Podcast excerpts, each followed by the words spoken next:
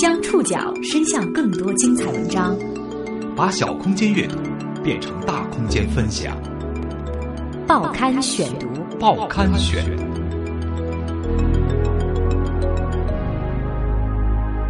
把小空间阅读变成大空间分享，欢迎各位收听今天的报刊选读，我是宋宇。今天为大家选读的文章摘自《中国青年报》，我们共同来认识一位奖牌少年。在你印象里，十三岁的少年该是什么样子？我们今天就一起来认识一位。Hello，大家好，我叫刘泽凯。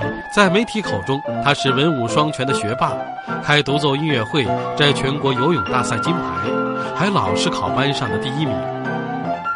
这个他的学习成绩一直都是处于全班前五名的，所以我们都很佩服，都不知道他是怎么样的。爱提问的同学，然后知识也比较广泛，弹钢琴非常好。不过，他拒绝承认自己是天才。从三岁开始学琴起，他总比别的孩子忙，忙成了其他父母用来教育自家小孩的别人家的孩子。报刊选读，今天和您一起认识一位奖牌少年。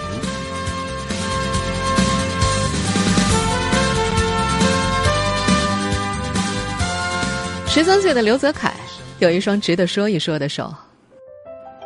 张开手掌，大拇指到小拇指之间的距离能够达到二十五厘米，在钢琴键盘上跨越十二个白键，快起来一秒钟能够弹奏十几个音符。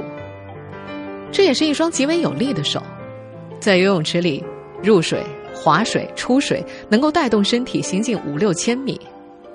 刘泽凯练习了十年钢琴和八年游泳，用这双手赢取了不少奖牌、奖状和掌声。但是这位小主人对手的感情有点复杂。我从小就不能够打篮球，也不能骑车，你应该明白，因为他们不能受伤。在他六七平方米大的琴房间书房里，十几枚黄色、白色、褐色的奖牌被随意的扎成两束，飘带捆起来，塞进书架的缝隙当中。里面既有深圳南山区儿童游泳比赛的一等奖。也有美国西雅图国际钢琴赛的最佳演奏奖，还有几块看起来是随手丢在书桌和杂物堆里的金灿灿的牌子，连包装都没拆过。刘子凯伸手拨弄着它们，嘟囔道：“我从来不看，占地方。”他家的玄关、客厅里到处都有奖杯，母亲陈哲更是懒得抬眼，挥了挥手说：“还有奖状呢，一箱子呢。”仅仅九岁这一年，刘泽凯就举办过独奏音乐会，摘得全国少儿游泳分领赛蝶泳冠军，并且获得了美国第四届西雅图国际钢琴赛金奖。几年来，他音乐会不断，著名钢琴家郎朗多次邀请他同台演奏。给大家介绍一下，你叫什么名？呃，我叫刘泽凯。你们要做一个四手联弹，嗯、对不对？是的，是的。好。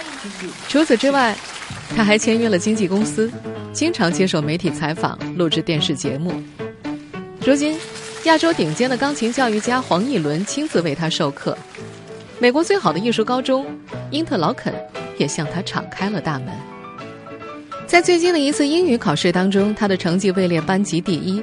事实上，他的数学、物理成绩也一样拔尖，外号“学霸”。这个十三岁的小男孩仰着一张圆鼓鼓的脸说。我不是什么天才，他只是比别的孩子忙，忙成了其他父母用来教育孩子的例子，别人家的水水水。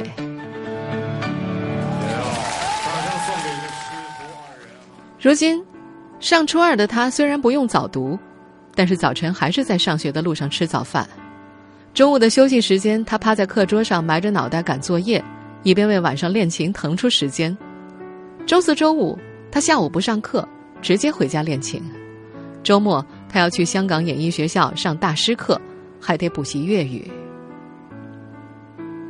刘泽凯的游泳教练说：“和别的小朋友相比，刘泽凯的业余时间太少了，但是他的快乐也许和别的小朋友不一样，可能更加成人化。别的小孩打游戏、看漫画、玩沙子很快乐，而刘泽凯获得了荣誉，他也很快乐。”大家肯定都在玩了，我自己在练琴，肯肯定比别人虽然说别人会比我快乐，但是我觉得我的成就比别人高，我这也是我自己的快乐。去年五月，刘泽凯开了一场慈善音乐会，为此他用了两个月的时间准备曲目，集中练习。事实上，在三月份从母亲口中得知这个消息的时候，他也曾经试图反抗过。你没搞错吧？太累了。母亲答道：“我是通知你，不是和你商量。”明年二月，经纪公司为刘泽楷筹备了又一场音乐会，将会在鼓浪屿举办。在这场音乐会上，这个十三岁的少年的身份将是全球杰出华人少年演奏家。尽管为孩子安排了很多，可刘泽楷的母亲却自称对儿子从来没有期望。他竭力强调自己并没有多重视这个孩子，又掩饰不住对儿子的骄傲。报刊选读继续播出《奖牌少年》。二零一一年五月，即将临盆的准妈妈陈哲还在弹钢琴和古筝。从湖北老家到深圳淘金之前，她的专业是音乐教育。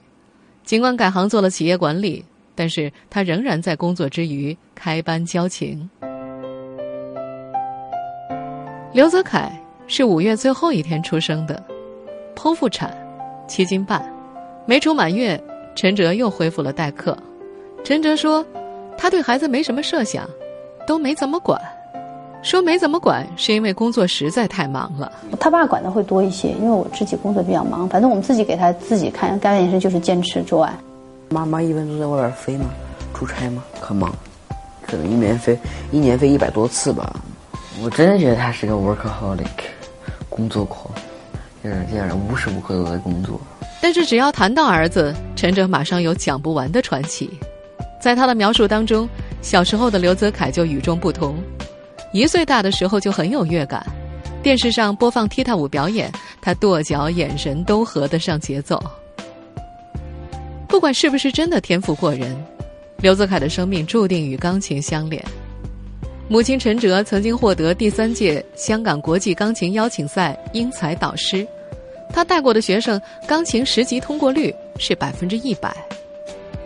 这位当音乐教师的母亲说：“最初，钢琴不过是给儿子的一个玩具。”陈哲记得很清楚，儿子三岁开始学琴，要手脚并用才能够爬到琴凳上。第一首完整弹奏的曲目是基本由哆来咪所构成的《轻轻的滑》。为了让刘泽凯在琴凳上坐住，陈哲买来了儿子喜欢的糖果或黄豆，弹完一遍练习曲，就给一颗。四五岁的时候，刘泽凯一天能够在琴凳上坐半个多小时；六岁以后就变成了一天七到八个小时。钢琴成了他童年唯一的玩伴儿。弹钢琴是好事啊，我很喜欢弹。钢琴是个玩具吗？在小学低年级阶段，他练琴练到从来没有下楼玩过。小区的孩子都不认识他。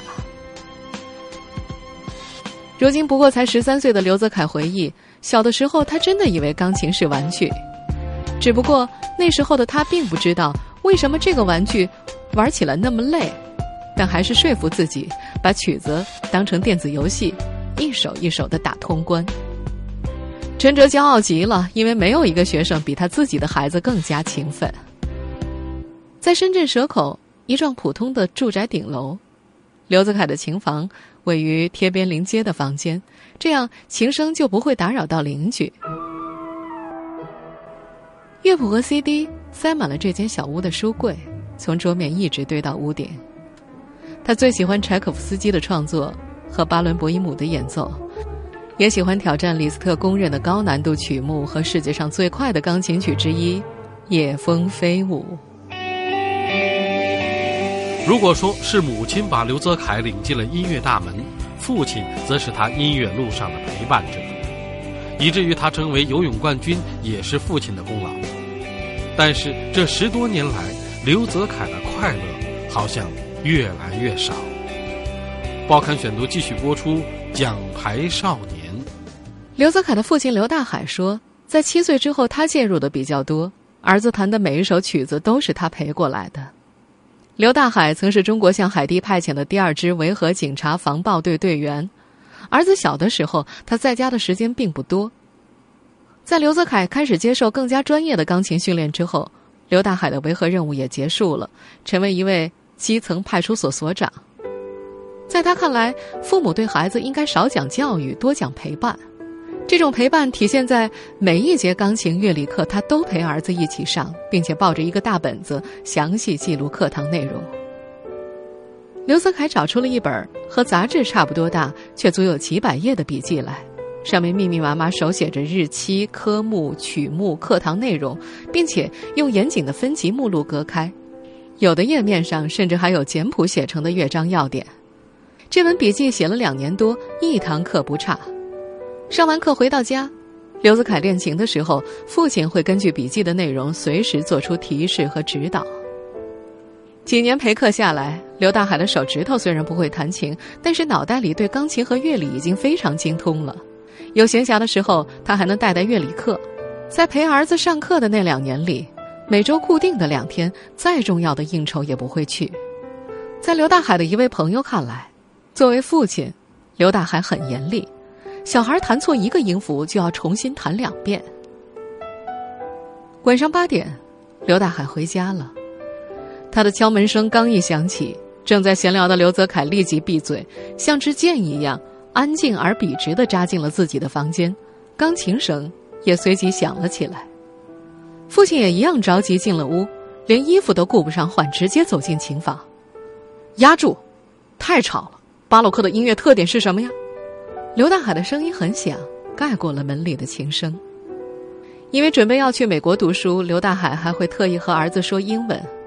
他说，他对现在国内的教育方式，学校给了孩子什么，还是有些意见的。他不想让孩子用整个初三去学那些对他往后人生没有意义的东西，决定送他去美国读艺术高中。目前，刘泽楷已经收到了来自美国两所顶尖艺术高中的面试通知。尽管自家孩子足够优秀，但是刘大海每次参加同学聚会，最后都会演变成针对自己的批斗会。面向威严的刘大海，少有的露出无奈苦笑的表情，批得我抬不起头啊！因为在他们看来，我儿子不快乐。说起来，刘子凯游泳也是父亲带出来的。差不多五岁的时候，他弹好一遍曲子，就能够得到一枚卡通贴纸。集齐十枚贴纸就能够兑换一次游泳的机会。最初，这项奖励令刘泽凯无比喜悦，刘大海就为他找了教练，系统的学习。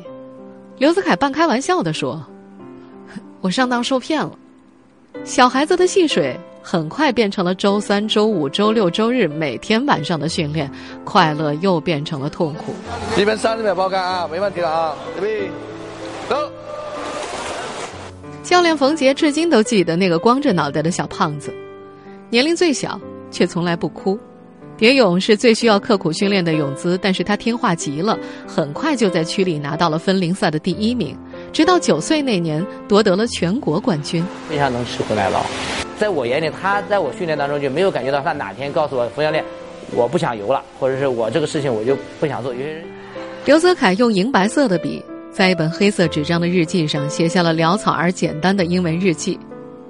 很累，每次要游五六公里，实在不会的单词就用拼音来代替。在这本日记上，每天的开头都是“今天我很开心”或者“今天我不开心”。大部分时候，他不论练琴还是游泳，总是 happy 的。但是有一天，他游了好几个小时，写下了“我讨厌游泳”。还有一天，他出国参加活动，不用练琴，又写下了。我很开心。这本日记里的主题几乎只有钢琴和游泳。你觉得你叛逆过吗？想叛，我觉得好无聊。为什么要叛？反正他们永远要把我压下去的，干嘛还要拍？你真的没没有想过问一下你爸妈，你为什么要这么游泳吗？父母的安排总是对的，顺着他们的意思去走就可以了。父亲刘大海说：“我们只不过是把别人所谓的快乐童年，用来集中做一件事情。”我和孩子相辅相成，共同成长。他看不惯那些把孩子送去上钢琴课，自己今天瑜伽，明天饭局，或者是在地下车库打瞌睡的家长，并且和妻子约定，不坐在孩子身边陪课的，一律不教。他反问：“你自己不付出，怎么让孩子去付出呢？这天晚上，时钟指向十点，刘泽凯从琴房里走出来，在房门边上站得笔直，隔着客厅远远的对父亲说：“明天下午我能参加体能测试吗？老师说所有人都要去的。”“No way！” 刘大海回答的毫不犹豫。刘泽凯可是可是了两声，都被父亲的摆手打断。他不再争辩，回身进屋。第二天是周四，按照惯例，他不能够待在学校，要早早的回家练琴。时钟指向了晚上的十一点二十六分，关紧的门里，刘泽凯指下的琴声开始变得急促和易断，偶尔夹杂着错音。听，他开始烦躁了。门外的父亲。一脸了然。如果除掉所有的明星标签，刘泽凯就是一个普通的十三岁男孩。在被钢琴和游泳切去整块的时间缝隙里，这个少年努力做许多好玩的事儿。报刊选读继续播出《奖牌少年》。不在琴凳上的刘泽凯好动极了，他写作业的时候大脚趾跳来跳去。边走路还边捂着嘴巴，动次动次的玩儿，B-box 也就是一种流行的节奏口技。他播放着自己手机里最喜欢的欧美年度流行音乐串烧，摇头晃脑，刚听了一分钟，又冲进屋搬出自己最近读的物理学著作，热情地谈论着读后感。说话的时候手里还摆弄着个魔方，哗啦哗啦，几十秒钟，六面完整呈现。在被钢琴和游泳切去整块的时间缝隙里，这个少年努力做着好玩的事儿：夜里装睡，偷偷读霍金的《时间简史》和玄幻小说《斗罗大陆》；吃饭的时候慢一点，这样可以多看一会儿电视；上厕所的时候打一会儿手机游戏；给看美剧还编排了个理由，叫做“学英语计划”。他不喜欢被叫做“钢琴王子”，讨厌表演的时候要画眉毛和眼线。有人叫他的小名叮当，他会捂着眼睛害羞不爽。在班主任的印象当中，刘泽凯除了听话、成绩好，也和同龄的小男生动过两下手。因为精力旺盛，所以午休的时候他管不住嘴巴，总爱聊天儿。这个热爱理科的男生不喜欢语文课本，面对语文作业本上的 C 加毫不在意。他说：“中文就是个工具。”因为早早就知道自己未来会去美国深造，所以他不愿意学习中文、中国历史这些在他看来以后没用的东西。被钢琴老师骂了，不少孩子会受不了，但他的心态好得很。你批评吧，反正我也不会走。但是最擅长的数学考砸了，他却偷偷的抹眼泪。他常常紧紧抱住自己的班主任说：“老师，我爱你。”被班长批评了，他会笑着说：“他的声音真好听啊。”同学画了厚厚的一本服装设计图，他觉得太牛了，比自己牛多了。他还爱开玩笑，打招呼时总是早上说晚安，晚上说 good morning。他还有个小秘密，属于心里一直喜欢的小姑娘。在手工课上，他做了一只红色的燕麦书签，夹在一本圣经里，不敢送出去。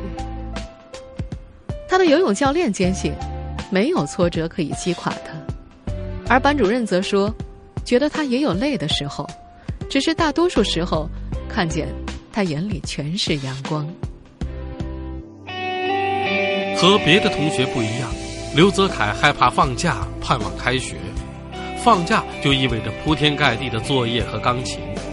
他记忆中的每一个寒暑假都在练琴，练到指甲盖翻起来，练到要爬着出门。报刊选读继续播出《奖牌少年》。小男生用了一个大词来形容自己，身心俱疲，然后伸出食指认真的数着从小到大去过的游乐场，结果指头没用完，因为只有六次。